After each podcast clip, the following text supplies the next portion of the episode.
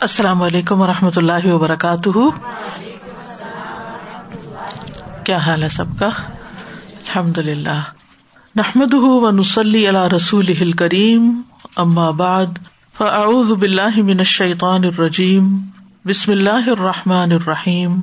ربش رحلی صدری و یسر علی عمری وحل العقدم السانی یفق قولی۔ ان شاء اللہ آج ہم شروع کریں گے تفسیر آیت نمبر تیرہ سے۔ الناس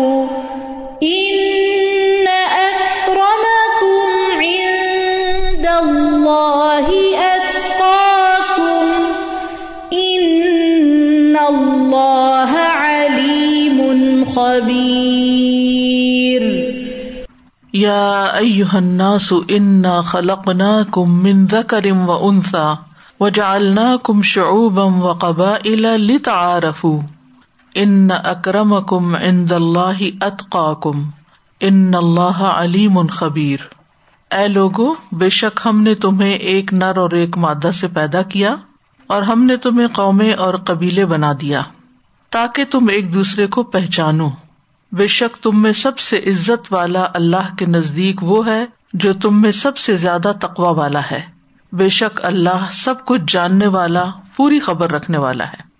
عیسائیت کے شان نزول کے بارے میں ابن عباس کہتے ہیں کہ جب فتح مکہ کا دن ہوا تو نبی صلی اللہ علیہ وسلم نے بلال رضی اللہ عنہ کو حکم دیا کہ وہ کعبہ کی چھت پر چڑھے اور آزان دے تو اتاب بن اسید نے کہا شکر ہے اللہ کا جس نے میرے باپ کو اس دن کے دیکھنے سے پہلے ہی اٹھا لیا، کیونکہ بلال مکہ والوں کے نزدیک کون تھے؟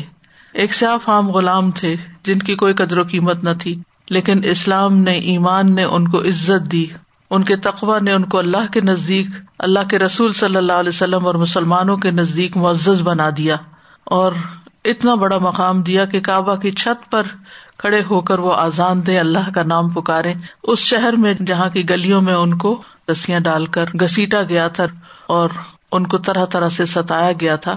تو ان کی وہ سچائی تھی، ان کا وہ اخلاص تھا، خلوص تھا، جس کی وجہ سے اللہ تعالیٰ نے ان کو یہ مقام دیا۔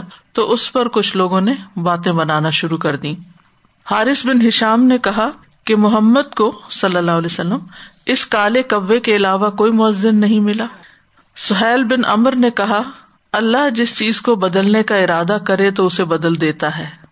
ابو سفیان نے کہا، میں کچھ نہیں بولوں گا، کیونکہ میں ڈرتا ہوں کہ آسمان کا رب اس کے بارے میں اس کو خبر دے دے گا۔ تب آپ دیکھیے کہ جن لوگوں نے اس طرح کی بات کی، ان کو پھر اسلام بھی نصیب نہیں ہوا، لیکن سہیل بن ابر بھی مسلمان ہو گیا ابو سفیان بھی مسلمان ہو گئے۔ تو بہرحال جبریل علیہ السلام نبی صلی اللہ علیہ وسلم کے پاس آئے اور ان لوگوں نے جو جو کچھ کہا، اس کی آپ کو خبر دے دی۔ تو نبی صلی اللہ علیہ وسلم نے ان سب کو بلایا۔ اور انہوں نے جو کہا اس کے بارے میں پوچھا، تو سب نے اقرار کر لیا۔ تو اس پر اللہ تعالیٰ نے یہ آیت نازل کی کہ، اے لوگو، بے شک ہم نے تمہیں ایک باپ سے پیدا کیا ہے، اور وہ آدم علیہ السلام اور ایک ماں سے پیدا کیا جو حوا علیہ السلام ہے۔ حسب نصب میں تمہاری کسی پر کوئی فضیلت نہیں۔ یہ جو کمبے قبیلے ہیں، یہ کس لیے ہیں تاکہ تم ایک دوسرے کو پہچان سکو؟ بے شک تم میں سے اللہ کے نزدیک عزت والا وہ ہے جو تقوا والا ہے۔ اللہ متقین کو خوب جانتا ہے اور ان کے متعلق خوب باخبر ہے۔ تو یہاں پر فرمایا، یا الناس، اے لوگو، پانچ دفعہ یا الذین آمن کہہ کر پکارنے کے بعد اب یا الناس کہہ کے پکارا جا رہا ہے۔ سب کو خطاب ہے۔ اور جیسا کہ آپ جانتے ہیں کہ آیت مکہ میں نازل ہوئی، ایک خاص موقع پر نازل ہوئی۔ اور یہ بھی آپ کو معلوم ہے کہ سورت الحجرات مدنی صورت ہے اور جو ہجرت کے بعد صورتیں نازل ہوئی، چاہے وہ مکہ میں ہوئی یا مدینہ میں، وہ مدنی صورتیں ہی کہلاتی ہیں۔ تو یہاں پر تمام لوگوں کو خطاب ہے، کیونکہ مکہ میں خاص طور پر اس وقت سب ابھی مسلمان بھی نہیں ہوئے تھے اور مسلمانوں کو، اہل ایمان کو انفرادی اور معاشرتی آداب سکھانے کے بعد جو پچھلی آیات میں گزر چکے کہ تمہارا آپس کا رویہ ایک دوسرے کے ساتھ کیا ہونا چاہیے؟ اب یہ بتایا جا رہا ہے کہ دوسری قوموں اور دوسری نیشنز اور دوسرے لوگوں کے ساتھ تمہارا طرز عمل کیسا ہوگا؟ تو یا ایو الناس کہہ کے ویسے بھی تمام انسانوں کو بحثیت انسان کے پکارا گیا ہے اور ان کو یاد دلایا گیا، کیا؟ انا خلق ناکم بے شک ہم نے تمہیں پیدا کیا ہے۔ ہم سب جانتے ہیں کہ اللہ ہی ہر چیز کا خالق ہے۔ اور ہمارا خالق بھی اللہ ہے۔ اور اسی بنا پر ہمیں اللہ کی عبادت کا حکم ہے۔ کیونکہ باقی تو سب مخلوق ہے مخلوق کی عبادت نہیں ہوتی۔ خالق کی عبادت ہوتی ہے۔ اور اللہ کے سوا کوئی اور خالق نہیں ہے۔ تو ان خلق نا کم بے شک ہم نے تمہیں پیدا کیا۔ کیسے پیدا کیا؟ من زکر و انسا ایک مرد اور ایک عورت سے یعنی ایک باپ اور ایک ماں سے۔ انسانیت کی جو تخلیق ہے وہ چار درجوں میں ہے۔ ایک ہے بغیر ماں باپ کے اور وہ ہے آدم علیہ السلام۔ ایک ہے بغیر باپ کے حضرت عیسیٰ علیہ السلام۔ ایک ہے بغیر ماں کے اور وہ ہے حب علیہ السلام، کیونکہ وہ آدم علیہ السلام سے پیدا ہوئی تھی، ٹھیک ہے؟ اور باقی سب کس سے پیدا ہوئے؟ ماں اور باپ سے۔ تو انا خلقنا کمن رن و انسا اصل سب کی ایک ہے، ایک باپ اور ایک ماں ہے سب کی۔ یعنی تم سب ایک اصل کی طرف منسوب ہوتے ہو۔ اس لیے تمہیں حسب نصب پر فخر کرنے کی ضرورت نہیں، اس کا حق نہیں۔ کیونکہ جس کا بھی نصب نامہ اٹھائیں گے، بالآخر کہاں جا کے ختم ہوگا؟ حضرت آدم پہ ہی ختم ہوگا۔ سب انہیں کے بچے اس بنا پر انسانیت کے درجے میں سب ایک دوسرے کے رشتے دار ہیں۔ اور پھر اس آیت سے یہ بھی پتا چلتا ہے کہ زکر ان ونسا کہ انسان کی تخلیق جو ہے، وہ مرد اور عورت دونوں سے ہوتی ہے۔ دونوں اس میں شریک ہوتے ہیں۔ اور یہ بھی کہ انسان کی اصل کیا ہے؟ انسان کی اوریجن کیا ہے؟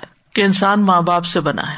اور ماں سے پہلے باپ تھا اور باپ جو ہے ان کو اللہ سبحان تعالیٰ نے اپنے ہاتھ سے بنایا۔ اس لیے کوئی اور گنجائش نہیں رہ جاتی کہ انسان کسی اور طرح ایوالو ہوا ہے۔ اور سب لوگ ایک ہی مرد اور عورت کی اولاد ہیں۔ اس لیے جب سب ایک ہی خاندان کے افراد ہیں تو آپس کی بکس عداوت اور دشمنی سے بھی بچنا چاہیے۔ اور ایک دوسرے کے ساتھ باہم رحم دلی، شفقت اور نرمی کا معاملہ کرنا چاہیے۔ کوئی بھی ہو، کوئی مسلمان ہو، غیر مسلم ہو، کالا ہو، گورا ہو، براؤن ہو، قریب کا رشتے دار ہو، دور کا رشتے دار ہو، بالکل بھی رشتے دار نہ ہو، کوئی بھی زبان بولتا ہو، دنیا کے کسی بھی علاقے میں رہتا ہو، زمین کے کسی بھی خطے پر ہو، ان سب کے ساتھ ایک ہمدردی ہونی چاہیے۔ نبی صلی اللہ علیہ وسلم نے فرمایا اللہ حضب نے آدم علیہ السلام کو ایک مٹھی مٹی سے پیدا کیا تھا، جو اس نے ساری زمین سے اکٹھی کی تھی۔ یہ ہے اصل۔ تو بتانے کا مطلب کیا ہے کہ زمین کے مختلف خطے، جیسے افریقہ کے لوگوں کے کلر اور طرح ہیں اور ایشیا کے اور طرح ہیں، مختلف لوگوں کی شکلیں ہیں، ان میں بھی فرق ہے مختلف علاقوں کی نسبت سے۔ تو یہ فرق کیوں ہے؟ کیونکہ یہ سب کچھ آدم علیہ السلام کے اندر رکھ دیا گیا تھا اور وہیں سے جنریٹ ہوا ہے آگے۔ یہ مسرد احمد کی روایت ہے۔ فرمایا، یہی وجہ ہے کہ بنی آدم زمین ہی کی طرح ہے کچھ سفید ہے کچھ سرخ ہے کچھ سیاہ فام ہے اور کچھ اس کے درمیان اسی طرح کچھ خبیص ہیں اور کچھ عمدہ، کچھ نرم ہے کچھ غمگین اور کچھ ان کے درمیان۔ یعنی جیسی مٹی جس کو لگی، جو رگ جس نے کھینچی، اسی کے مطابق اس کی پھر عادات وغیرہ بنی۔ سنن ترمزی کی روایت ہے۔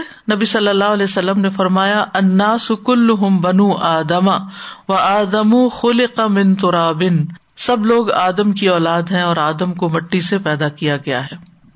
سورت العراف تھرٹی فائیو میں اللہ تعالیٰ تمام انسانوں کو بنو آدم کہ مخاطب کرتے ہیں۔ یا بنی آدما اما یا کم رسول من کم یا قسون علیہ کم آیاتی فمن تقا و اسلح فلاح خوف علیہم بلاحم یا زنون تو یا یو الناس کا دوسرا ورژن کیا ہے؟ یا بنی آدم. اے آدم کی اولاد، اگر تمہارے پاس تم میں سے کچھ رسول آئے جو تمہارے سامنے میری آیات بیان کرے، تو جو شخص ڈر گیا اور اس نے اصلاح کر لی، تو اس پر نہ کوئی خوف ہے اور نہ وہ غم کھائیں گے. سورت العراف ہی میں ٹوینٹی سکس آیت میں فرمایا، یا بنی آدم، قد انزلنا علیہ کم لباسن اے آدم کی اولاد، بے شک ہم نے تم پر لباس اتارا ہے۔ پھر سورت العراف ہی میں ایک اور مرتبہ فرمایا تھرٹی ون آیت میں، یا بنی آدم خود زینت کم ان کل مسجد۔ اے آدم کی اولاد، ہر نماز کے وقت اپنی زینت لے لو۔ وکلو وشربو ولا تصرف ان يحب المصرفین کھاؤ، پیو، حد سے نہ گزرو۔ بے شک وہ حد سے گزرنے والوں سے محبت نہیں کرتا۔ پھر اسی طرح اللہ سبحان تعالیٰ نے بنو آدم سے عہد لیا تھا سورت اللہ راف میں اگین فرمایا و از اخذ رب کا مم بنی آدم من ظہور ضروریت و اشہد ہم اللہ انفسم السطب رب کم کالو بلا شہیدنا اور جب تیرے رب نے آدم کے بیٹوں سے یا بچوں سے ان کی پشتوں میں سے ان کی اولاد کو نکالا یعنی کہ آدم کی اولاد کو آدم کی پشت سے نکالا، اور انہیں خود ان کی جانوں پر گواہ بنایا، کیا میں واقعی تمہارا رب نہیں ہوں؟ انہوں نے کہا، کیوں نہیں؟ ہم نے گواہی دی کہ ہم آپ ایسے ہی ہیں۔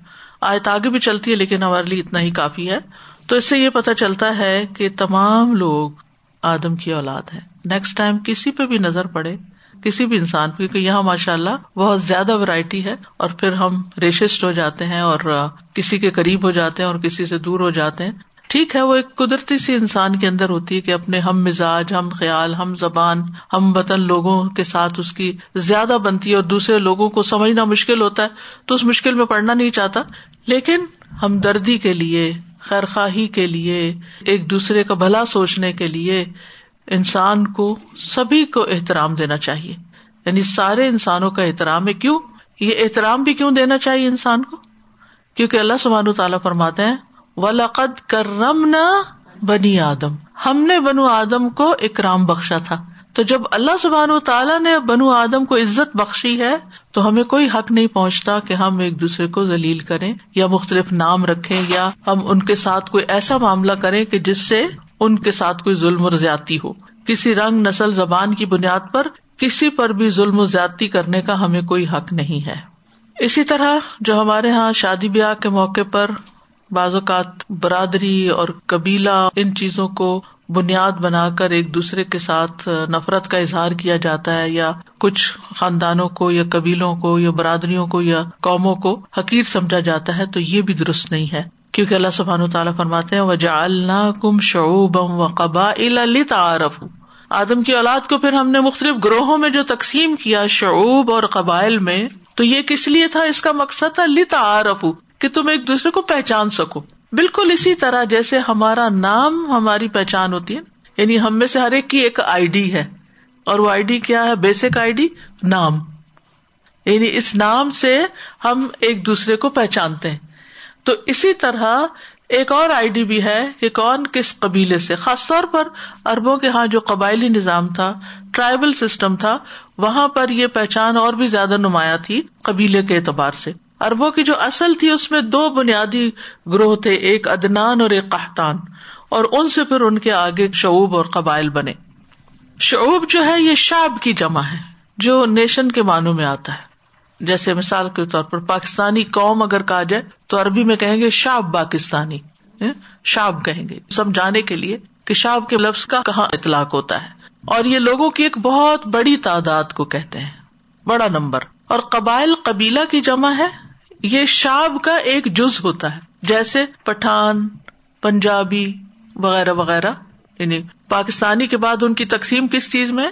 مختلف قبائل کی شکل میں، قبائل کہہ لیں یا کمیونٹیز کہہ لیں۔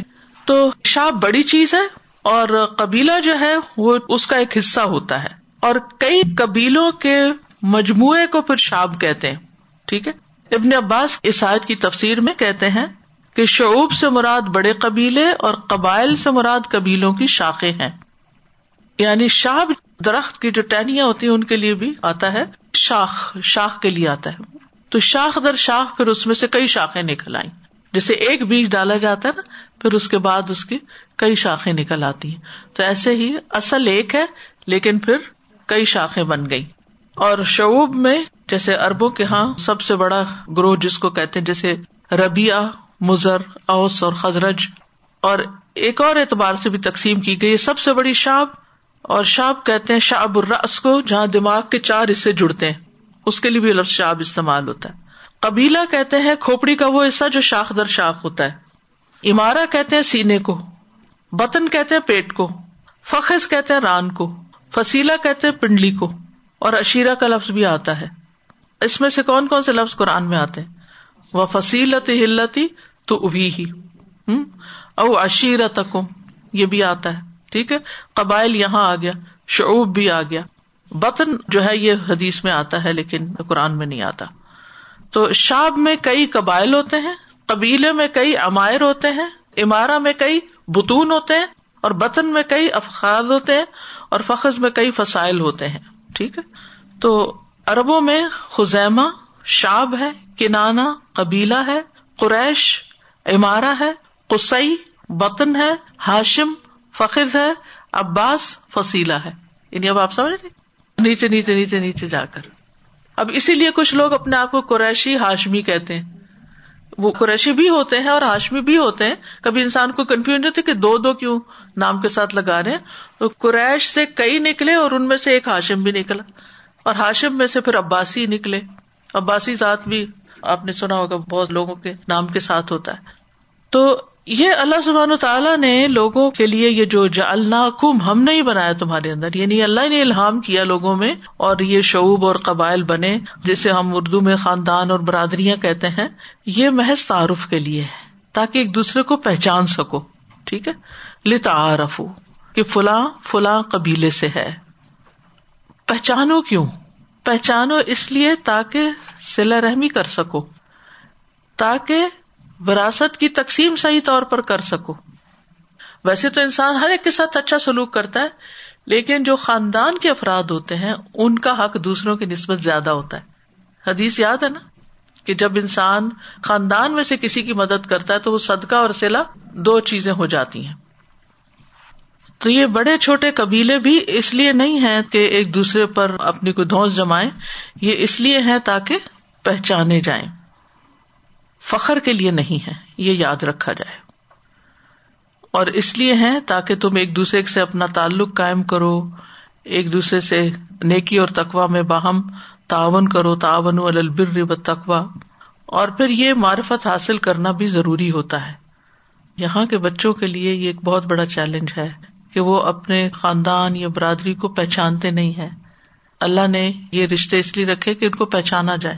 لتا رفو یعنی قبائل آپس میں بھی پہچانے اور ود ان قبیلہ ود ان برادری within family within خاندان بھی ایک دوسرے کو پہچانا جائے کہ کون خالہ ہے، کون مامو ہے، کون خالہ یا مامو کی اولاد ہے، کون کیا ہے، تاکہ ان کے ساتھ میل ملاپ ہو، ان کے حقوق ادا کیے جائیں، ان کے ساتھ خیر خائی کی جائے، ان کا خیال رکھا جائے۔ جس کو اوور آل صلاح رحمی کا نام دیا جاتا ہے اور یہ ہمارے دین کا ایک بہت اہم حصہ ہے۔ اربوں کے ہاں تو علم الانصاب ایک باقاعدہ علم تھا کہ نصب نامے وہ جانتے تھے۔ اور یہ ان امور میں سے ہے جو انسان کو مطلوب ہوتے ہیں، ضروری ہوتے ہیں۔ ان کو مستحب علوم میں شمار کیا گیا، ان کا جاننا۔ اور یہ اس لیے بھی کہ کوئی شخص اپنے آبا و اجداد کے علاوہ کسی اور کی طرف اپنی نسبت بھی نہ کرے، اس کو بھی حرام قرار دیا گیا ہے۔ یعنی یہ چیز سخت ناپسندیدہ ہے کہ کوئی شخص اپنے باپ یا اپنے خاندان کو چھوڑ کر کسی اور کی طرف اپنی نسبت کرے۔ ابو بکر رضی اللہ عنہ کے بارے میں آپ نے سنا ہوگا کہ وہ علم الصاب کے بڑے ماہر تھے۔ ان کا بہت بڑا مقام تھا۔ اور نبی صلی اللہ علیہ وسلم کو انہوں نے اپنے اس علم کے ساتھ بہت مدد دی تھی۔ جب نبی صلی اللہ علیہ وسلم تبلیغ کے لیے جاتے تھے تو حضرت ابو بکر ساتھ جاتے تھے۔ اور جب وہ کسی سے پوچھتے تھے کہ تم کس قبیلے سے، پھر وہ اس کے تھوڑے اور ابا اجداد کا نام لے لیتے تھے، تو وہ ایک دم قریب آ جاتے تھے، کیونکہ اربوں کے یہاں یہ چیز یعنی ایک دوسرے کو قریب کرنے کے لیے بہت اہم تھی کہ وہ آپ کے قبیلے کو پہچانتے ہیں یا آپ کے نصب کو جانتے ہیں۔ یعنی بہت سے فاصلے مٹ جاتے تھے۔ تو دعوی ٹیکنیک میں سے ایک ٹیکنیک یہ بھی ہے کہ آپ جس سے کمیونیکیٹ کرنے جا رہے ہیں، جس کو اسلام کے بارے میں بتانے جا رہے ہیں، پہلے اس کو اپنے دل کے قریب کریں۔ یعنی آپ اس کو پہچانے، وہ آپ کو پہچانے۔ اور آپ نے دیکھا ہوگا کہ بعض اوقات جب ایک فیملی کے کوئی دور پار کے اچانک لوگ مل جاتے ہیں، چاہے سالوں بعد یہ زندگی میں پہلی دفعہ ملے ہوں، تو وہ ایک دم کتنے قریب آ جاتے ہیں۔ بعض اوقات ایک لینگویج بولنے والے یا ایک گاؤں کے رہنے والے یا ایک علاقے کے رہنے والے ایک دم سارے فاصلے ختم ہو جاتے تو یہ علم اسلام کی تبلیغ میں بھی بہت کام آیا۔ اور علماء نے علم الانصاب پر باقاعدہ کتابیں لکھی ہیں۔ اور اس سے یہ پتا چلتا ہے کہ یہ علم بہت قدر و منزلت والا ہے۔ ہو سکتا ہے کہ آپ کا بھی شجرا ہو۔ اس کو شجرا بھی کہتے شجرا شجر سے ہے نا۔ شجر کس کو کہتے ہیں؟ درخت کو۔ یعنی کہ وہ ایک بیج سے یا ایک باپ سے کہ کون کون سی اولاد اور کون کون سی اس کی شاخیں نکلی اور ان کے پھر آگے کون کون اس میں سے نکلا۔ پھر اسی طرح سے مسلم کی ایک روایت میں آتا ہے۔ حضرت عائشہ کہتی ہیں، رسول اللہ صلی اللہ علیہ وسلم نے حضرت حسان بن ثابت کو فرمایا قریش کی حجف کرو، کیونکہ وہ حضور صلی اللہ علیہ وسلم کے اوپر جب وہ الزام تراشی کرتے تھے تو جواب میں، تاکہ یہ نہ سمجھے کہ ہم کمزور ہیں، تو آپ نے فرمایا کہ تم بھی کرو، کیونکہ ان کے لیے حج تیروں کے بچھاڑ سے زیادہ سخت ہے۔ ٹھیک ہے؟ تو آپ نے عبداللہ بن روا رضی اللہ عنہ کی طرف پیغام بھیجا کہ قریش کی حجف کرو۔ تو انہوں نے کی، لیکن آپ کو اچھی نہ لگی کیونکہ آپ کا اپنا خاندان تھا، اپنا قبیلہ تھا۔ پھر آپ نے کاب بن مالک کی طرف پیغام بھیجا، اس کے بعد حضرت حسان بن ثابت کی طرف بھیجا۔ جب وہ آپ کے پاس آئے تو ارض کیا، اب وقت آ گیا ہے، آپ نے اس شیر کی طرف پیغام بھیجا ہے جو اپنی دم سے بھی مارتا ہے یعنی ہر لحاظ سے وہ ٹھیک کرے گا۔ پھر اپنی زبان نکالی۔ کہتے ان زبان بہت لمبی تھی، یہاں تک لگتی تھی۔ حضرت حسان بن ثابت کی۔ میری شاعر بھی بہت بڑے تھے، ایک سو بیس سال کی عمر پائی۔ ساٹھ سال کے تھے جب اسلام لائے۔ اور ساٹھ سال اسلام میں جیے۔ اور نبی صلی اللہ علیہ وسلم کے قصیدے بھی لکھے۔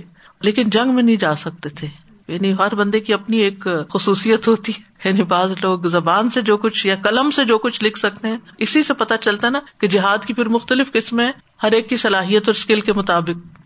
تو اپنی زبان انہوں نے نکالی اور ہلانے لگے۔ پھر کہا، اس ذات کی قسم جس نے آپ کو حق کے ساتھ بھیجا ہے۔ میں ان کو اپنی زبان سے اس طرح چیر پھاڑ کے رکھ دوں گا جس طرح چمڑے کو چیرتے ہیں۔ رسول اللہ صلی اللہ علیہ وسلم نے فرمایا، جلدی نہ کرو، کیونکہ قریش کے نصب کو ابو بکر سب سے زیادہ جانتے ہیں۔ اور میرا نصب بھی انہیں میں سے ہے۔ یعنی جب تک ابو بکر سے مشورہ نہ کر لو تو تم یہ شروع نہ کرنا۔ حسان رضی اللہ عنہ، ابو بکر رضی اللہ عنہ کے پاس گئے، پھر لوٹ آئے۔ کہا اللہ کے رسول، انہوں نے آپ کا نصب الگ کر دیا ہے۔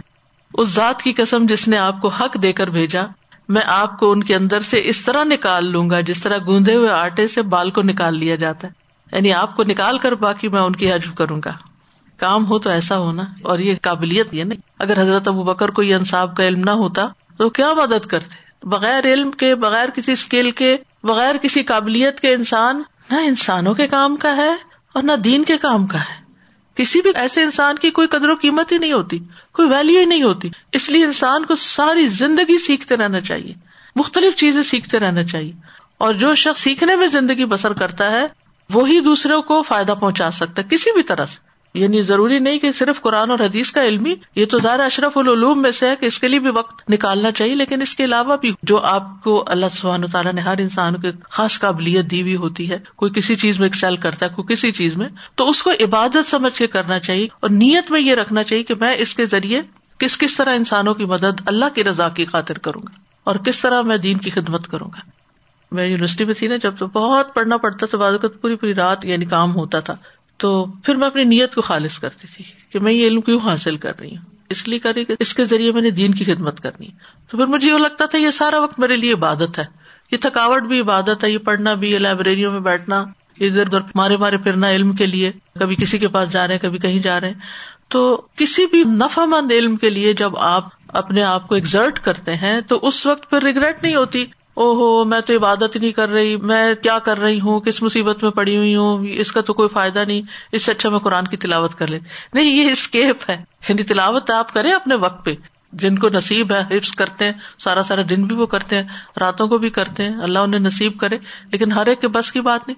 کچھ لوگ ایک لائن یاد نہیں کر سکتے۔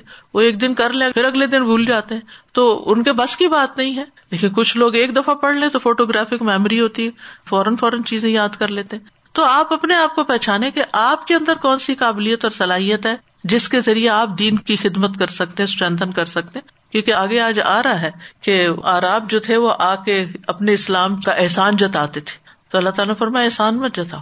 اور پھر یہ کہ وہ کہتے تھے، ہم ایمان لے آئے۔ تو فرما نہیں، تم اسلام لائے ہو۔ مومن تو وہ ہوتے ہیں جو اللہ کے راستے میں اپنی جان مال سے جہاد کرتے ہیں۔ یعنی خالی زبان سے ایمان کا اور اسلام کا دعوی کر لینا کافی نہیں، جب تک کہ انسان کیا نہ کرے، جان اور مال نہ لگائے۔ بہرحال، پھر اس کے بعد یہ ہے کہ ابن عباس کہتے ہیں، اپنے حسب نصب کو یاد رکھو اور اپنے بچوں کو بھی بتائیں۔ بلیو می آج کے بچوں کو یہ نہیں پتا ہوتا کہ ان کے خاندان یا برادری کا نام کیا ہے۔ ان کو نہیں پتا۔ اور ان کو کسی اور کا بھی نہیں پتا ہوگا۔ فرینڈس کا بھی نہیں پتا ہوگا رشتے داروں کا بھی نہیں پتا ہوگا۔ کہ کون کس برادری سے؟ ماں کس خاندان سے؟ یہ باپ۔ پوچھ کے تو دیکھے ان سے۔ تو فرمایا، اپنے حسب نصب کو یاد رکھو، اپنے رشتے داروں کے ساتھ سلا رحمی کرو۔ اگر رشتے داروں کو سلا رحمی کے ساتھ قریب کیا جائے تو وہ دور نہیں ہوتے۔ اگرچہ وہ دور ہوں اور رشتے داری قریب نہیں ہوتی جب اس کو دور کر دیا جائے۔ اگرچہ وہ قریبی کیوں نہ ہو آپ کے ساتھ ہی ہو سکتا رہ رہے ہو، قریبی رہ رہے ہو، ایک شہر میں رہ رہے ہو، لیکن کبھی نہیں ملے، کبھی نہیں ایک دوسرے کی شکل دیکھی، تو وہ دور ہو گئے۔ اور بعض اوقات دور دوسرے ملک میں بیٹھے ہوئے اور آپ کا ان سے باقاعدہ رابطہ ہے تو وہ آپ کے قریب ہے یا دل کے قریب ہے یا مقصد میں ایک دوسرے کے ساتھ ہیں تو قریب ہے فرمایا، ہر رشتے داری قیامت کے دن اپنے صاحب کے سامنے آئے گی اور اس کے حق میں رشتے داری ملانے کی گواہی دے گی کہ یہ رشتوں کو ملاتا تھا۔ سوچ لیں۔ آپ کو معلوم ہے نا، پل سرات پر بھی امانت اور ضلع رحمی جو ہے وہ کھڑی ہوگی اور پکڑ لے گی جس نے بھی اس میں ڈنڈی ماری۔ امانت میں ماری یا ضلع رحمی میں۔ تو یہ بہت خطرناک چیز ہے کہ انسان اپنے رشتے داروں کا حال چال بھی نہ پوچھے۔ اور اگر کچھ نہیں کر سکتے تو کم از کم ایک میسج کے ذریعے، اور اب کی دنیا میں کیا مشکل رہی؟ پہلے تو یہ ہوتا تھا، مجھے یاد ہے کہ جب تیس پینتیس سال پہلے ہم یو کے گئے تھے، تو اس وقت ایک پاؤنڈ میں ایک منٹ کال ہوتی تھی صرف۔ تو ہم اسٹوڈینٹ تھے، تو ہم تو اتنا افورڈ نہیں کر سکتے مجھے یاد ہے، پہلی دفعہ میں نے ڈیڑھ مہینے کے بعد دو منٹ صرف بات کی۔ تو اب کیا مشکل ہے؟ پھر خط جو لکھتے تھے، ایک ہفتے بعد ملتا تھا، کیونکہ اتنی فریکوینٹ فلائٹس نہیں ہوتی تھی۔ ایک خط آج آپ نے لکھا، اگلے ہفتے وہاں ملا۔ وہاں سے خط انہوں نے لکھا تو اس سے اگلے ہفتے ہمیں ملا، اگر فوراً لکھے۔ تو کنیکشن کتنا مشکل تھا۔ لیکن اب آپ دیکھیں کہ ریئل ٹائم پر ہی آپ ایک دوسرے کے ساتھ بات چیت کر رہے ہوتے ہیں۔ تو پھر بھی اگر ہم رشتے داریوں کو نہ جوڑے اور نہ ان کے ساتھ تعلق قائم کریں، تو اس سے زندگی میں برکت نہیں رہتی۔ زندگی میں بہت سی برکتیں جو ہیں، وہ رشتے داروں کے ساتھ سلا رحمی کرنے سے آتی ہیں۔ جو شخص چاہتا ہے اس کی عمر لمبی ہو اور اس کے رسک میں برکت ہو، اسے چاہیے کہ رشتوں کو جوڑ کے رکھے۔ فرمایا، ہر رشتے داری کے آمد کے دن اپنے صاحب کے سامنے آئے گی یعنی رشتے دار کے سامنے آئے گی، اور وہ اس کے حق میں رشتے داری ملانے کی گواہی دے گی۔ یعنی انسان کے سامنے، صاحب کا مطلب یا انسان ہے۔ اگر اس نے اس کو جوڑا ہوگا اور اگر اس نے اس کو کاٹا ہوگا تو اس کے خلاف گواہی دے گی۔ اگر کاٹا تو خلاف گواہی دے گی۔ پھر یہ ہے کہ نصب ایب اور تانا نہیں ہے۔ رسول اللہ صلی اللہ علیہ وسلم نے فرمایا، تمہارے یہ نصب نامے کسی کے لیے ایب اور تانا نہیں، بعض لوگ اپنی ذات چھپا کے رکھتے یا بدل بھی دیتے یعنی جیسے اگر کسی کی ذات ایسی ہے، کوئی بچے ہوتے نا کہ وہ پڑھ لکھ گئے، بہت آگے نکل گئے، تو بڑے ہو کر پھر وہ کیا کرتے ہیں کہ اب اگر ہم اپنے نام کے ساتھ اپنی ذات لگائیں گے تو پھر تو ہماری کوئی عزت نہیں ہوگی، خصوصاً ایسی جگہوں پر جہاں ان چیزوں کو بہت اہمیت بھی دی جاتی ہو یا رشتوں کے معاملے میں۔ تو کامنلی جو لوگ نام لگا لیتے ہیں، ساتھ ملک لگا لیتے یا اسی طرح کا کوئی جو عموماً معزز ذاتیں کہلاتی ہیں سو کالڈ فرمایا کہ یہ کسی کے لیے ایب اور تانا نہیں، اور نہ کسی کو کسی کی ذات کا تانا دینا چاہیے۔ تم سب آدم کی اولاد ہو اور ایک دوسرے کے قریب ہو۔ دین یا عمل سالے کے علاوہ دین یا نیک عمل کے علاوہ کسی وجہ سے کسی کو کسی پر کوئی فضیلت حاصل نہیں۔ عزت کس کی ہے؟ جو دین میں آگے ہے، جس کے پاس نیک عمل زیادہ ہے۔ آدمی کے برا ہونے کے لیے یہی کافی ہے کہ وہ فحش گو ہو، بد کلام ہو، بد اخلاق ہو بکیل ہو، بزدل ہو۔ برا کون ہے؟ فحش گو بےحدہ باتیں کرنے والا، گالیاں دینے والا، بد کلام، بدتمیزی سے بات کرنے والا۔ بد اخلاق بکیل کسی پہ کچھ خرچ نہ کرنے والا، حتیٰ کہ اپنی ذات پہ بھی نہ کرے، اور بزدل۔ پھر اسی طرح حسب نصب میں فخر کی ممانعت کی گئی۔ صحیح مسلم کی روایت ہے، رسول اللہ صلی اللہ علیہ وسلم نے فرمایا، اللہ نے میری طرف وہی فرمائی کہ تم لوگ آجزی اختیار کرو۔ یہاں تک کہ کوئی کسی پر فخر نہ کرے، اور نہ ہی کوئی کسی پر زیادتی کرے۔ نہ فخر اور نہ زیادتی۔ نبی صلی اللہ علیہ وسلم نے فرمایا لوگ اپنے آبا و اجداد پر فخر کرنے سے باز رہے اور خاص طور پر اس زمانے میں جو جاہلیت میں مر گئے تھے۔ وہ جہنم کا کوئلہ ہے یعنی پچھلے جو اسلام نہیں لائے تھے اور پہلے ہی مر گئے تھے۔ اور تم اب ان کی اولاد ہو کر بہت اپنے آپ کو جتاتے ہو۔ اور جو ایسا کرے گا وہ اللہ تعالیٰ کے نزدیک غلازت کے ڈھیلے پر موجود کیڑے سے بھی زیادہ ذلیل ہو جائے گا۔ جو اپنے ناک سے اس کو دھکیلتا رہتا ہے غلازت کو۔ اس لیے کہ اللہ تعالیٰ نے تم سے جاہلیت کے تکبر اور آبا و اجداد کے فخر کو دور کر دیا۔ اب تو لوگ یا مومن متقی ہیں یا فاجر بد بخت سب لوگ آدم کی اولاد ہیں اور آدم کو مٹی سے پیدا کیا ہے۔ آدم کو مٹی سے پیدا کیا گیا، علیہ السلام۔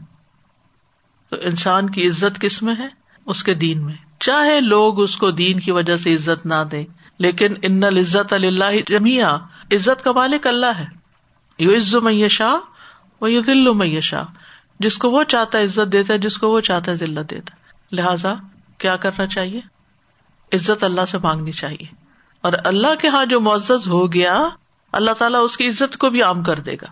تو اس لیے اس سے نہیں ڈرنا چاہیے کہ میرا نصب کیا ہے۔ صحیح مسلم میں ہے، نبی صلی اللہ علیہ وسلم نے فرمایا، میری امت میں جاہلیت کے چار اوساف ہیں، جنہیں وہ نہیں چھوڑیں گے۔ نمبر ایک، حسب پر فخر کرنا۔ ابھی بھی آپ دیکھیں، لوگوں کے اندر سے ذاتوں پہ فخر ختم نہیں ہوا۔ نمبر دو، نصب پر تانا۔ کسی کے نصب پہ تانا دینا وہ فلاں کی اولاد۔ مجھے اچھی طرح یاد ہے کہ بعض پیشے جو ہیں، جو لوگوں کی پہچان ہوتے ہیں جو خاص خاندان، تو وہ ان کے خاندانی نام نہ بھی ہوں، لیکن پیشوں کی وجہ سے ان کو حقیر کیا جاتا ہے۔ جیسے نائی، موچی پاؤلی پاؤلی کا پتا ہے؟ یہ جو کھیس وغیرہ بنتے۔ جلا ہے۔ جی۔ یعنی ان چھوٹے پیشوں کو شاید اس وجہ سے اتنی عزت نہیں دی جاتی کہ جو بچے پڑھتے نہیں ہیں، پھر ان کو یہی کام کرنے پڑتے ہیں۔ تو ان کو احساس دلانے کے لیے کہ پھر تم یہی کرو گے۔ بارہ لیکن کسی کا کوئی بھی پیشہ ہو، دیکھنا یہ چاہیے اس کا اخلاق کیا ہے، اس کا دین کیسا ہے۔ کیونکہ ہمارے دین میں دوسروں کو حقیر سمجھنے کی ممانت ہے۔ معرور بن سوید کہتے ہیں، میں نے ابو ذر غفاری کو دیکھا ان کے بدن پہ بھی ایک جوڑا تھا اور ان کے غلام کے بدن پر بھی اسی قسم کا جوڑا تھا۔ جو خود پہنا ہوا تھا وہی اس کو پہنایا ہوا تھا۔ ہم نے اس کی وجہ پوچھی۔ تو انہوں نے کہا، ایک دفعہ ایک شخص کو میں نے برا بلا کہہ دیا۔ اس نے نبی صلی اللہ علیہ وسلم سے میری شکایت کر دی۔ آپ نے مجھ سے پوچھا، کیا تم نے اسے اس کی ماں کی طرف سے آر دلائی ہے؟ پھر آپ نے فرمایا، تمہارے غلام بھی تمہارے بھائی ہیں۔ اگرچہ اللہ نے انہیں تمہاری ماتحتی میں دے رکھا ہے۔ اس لیے جس کا بھی کوئی بھائی اس کے قبضے میں ہو یعنی غلام بھائی ہے تمہارا، تمہارے قبضے میں اللہ نے دیا۔ اسے وہی کھلائے جو خود کھاتا ہے، وہی پہنائے جو خود پہنتا ہے۔ اور ان پر ان کی طاقت سے زیادہ بوجھ نہ ڈالے۔ لیکن اگر ان کی طاقت سے زیادہ بوجھ ڈالو، تو پھر خود بھی ان کی مدد کرو۔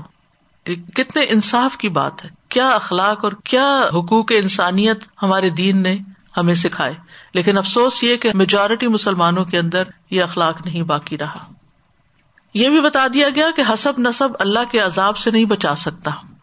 ابو حرارا کہتے ہیں جب یہ آیت نازل ہوئی وہ ان عشیرہ تقل اقربین اپنے قریبی رشتے داروں کو خبردار کیجیے تو رسول اللہ صلی اللہ علیہ وسلم کھڑے ہوئے اور فرمایا، اے قریش کی جماعت، تم خود کو اپنے اعمال کے عوض خرید لو۔ میں اللہ کے حضور تمہارے کچھ کام نہ آ سکوں گا۔ اے بنو عبد مناف میں اللہ کی طرف سے تمہارا کوئی دفاع نہ کر سکوں گا۔ اسی طرح کوئی بیٹا باپ کو نہیں بچا سکے گا، کوئی باپ بیٹے کو نہیں بچا سکے گا۔ یوم یفر المر من عقی ہی و ام ہی و ابی ہی و صاحبتی ہی و بنی ہی لکل امن ہم جو شان یونی ہی ابراہیم علیہ السلام کا آپ کو معلوم ہوگا کہ قیامت کے دن ان کے باپ کو جبکہ ان کی سفارش کریں گے تو وہ بجو کی شکل میں وہ جو دعا کرتے ہیں نا کہ بلا تخ میں یوم باسوں کہ اللہ مجھے قیامت کے دن رسوا نہ کرنا کہ میرا باپ ایسا ہے۔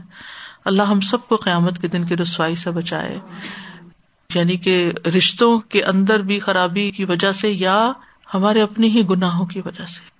ہم سب کا دور جاہلیت کوئی نہ کوئی ہوتا ہے۔ کوئی بھی ماں کے پیٹ سے متقی پرہیزگار بن کے نہیں نکلتا۔ ہر ایک پہ بچپنا آتا ہے، جوانی آتی ہے۔ ماحول، کمپنی اسکول کالج، یونیورسٹی، اس میں دوست، احباب کے ساتھ مل کے اور جو ہم نے ابھی اخلاقی برائیاں پڑھی، مل کے مذاق اڑانا اور غیبت چگلی یہ ساری چیزیں نا، ہم میں سے کوئی ان سے پاک نہیں ہے اور کسی نہ کسی درجے میں کم یا زیادہ ان سے گزرا ہوا ہے۔ لیکن کبھی ہم نے کانشیسلی ان پہ توبہ بھی نہیں کی ہوتی کہ ہم نے یہ غلط کیا۔ تو ایسا نہ ہو کہ قیامت کے دن لوگ ہمارے گرے بان پکڑ لیں۔ ہم سمجھتے اب ہم نے بند کر دی کرنی، تو اب یہ کہ ہم بڑے پرہیزگار ہو گئے، تو یہی ہمارے لیے کافی نہیں۔ توبہ میں اپنے گناہ کا اعتراف کرنا جو ہے وہ بھی بڑا ضروری ہوتا ہے۔ اور رو کے اللہ سے معافی مانگنا بھی۔ جو جو یاد آئے یعنی جو جو قرآن پڑھتے جائیں، جو جو چیزیں پچھلی زندگی کی یاد آتی جائیں، ان پہ رو کے اللہ سے ساتھ ساتھ معافی مانگتے جائیں۔ اور دل کی حالت بڑی عجیب ہوتی ہے۔ کبھی آپ کو کھڑے کھڑے آپ کچن میں کام کر رہے ہیں کبھی آپ کوئی موپ لگا رہے ہیں، کبھی وزو کر رہے ہیں، اچانک کوئی اپنے ماضی کا کوئی قصہ یاد آ جائے گا، اور خصوصاً جو اس سے متعلق آیات یہ چیزیں پڑھی ہوں گی۔ تو دیر اینڈ دین توبہ، دیر اینڈ دین، اسے تاخیر نہیں کرنی چاہیے، کیونکہ ہم سب انسان ہیں اور ہم سب سے غلطیاں ہوتی ہیں۔ اور یہ نہیں کہ ہمارا کمال اس میں کم سے کوئی غلطی نہ ہو، لیکن اللہ کو پسند یہ ہے کہ ان اللہ یحب الطوابین اور یحب المتطہرین۔ پھر کچھ چیزیں تو لا علمی میں ہم کرتے ہیں اور کچھ چیزیں علم کے باوجود کر جاتے ہیں، جذبات میں آ کے کر جاتے ہیں، ماحول سے متاثر ہو کے کر جاتے ہیں، پرانی پڑی ہوئی عادتوں کی وجہ سے مجبور ہو کے کر جاتے ہیں۔ کئی ریزنز ہوتی شیطان غالب آ جاتا کچھ ہوتا ہے۔ تو ایسے تمام مواقع پر انسان کو اس بات کا احساس کرتے ہوئے توبہ کرتے جانا چاہیے۔ توبہ ہی علاج ہے۔ استاذہ بھی جو آپ نے فرمایا نا کہ بچوں کو پہچان نہیں ہے ان ملکوں میں رہتے ہیں آنا جانا نہیں ہوتا ملنا جلنا نہیں ہوتا تو ان کو پتہ ہی نہیں ہے۔ تو ابھی یہ جو آپ نے فرمایا نا کہ شجرا نصب مجھے لگتا ہے کہ ہمیں بچوں سے بنوانا چاہیے کہ اچھا اوپر کہاں تک یہ لوگ لے کے جاتے ہیں۔ اپنے قریبی قریبی کا تو پتا ہے تو اب اس سے اوپر اوپر ان سے بنوائیں اور پھر جہاں وہ اسٹک ہوں تو پھر ہم کم از کم دو تین جنریشن تک تو ان کو بتائیں۔ کیونکہ یہ سلا رحمی جو ہے نا یہ معمولی چیز نہیں ہے۔ وہ وہاں کھڑی ہوگی پلسرات کے پاس تو اللہ نہ کرے، اللہ نہ کرے کہ اس کی وجہ سے وہاں روک دیے جائیں تو کیا بنے گا؟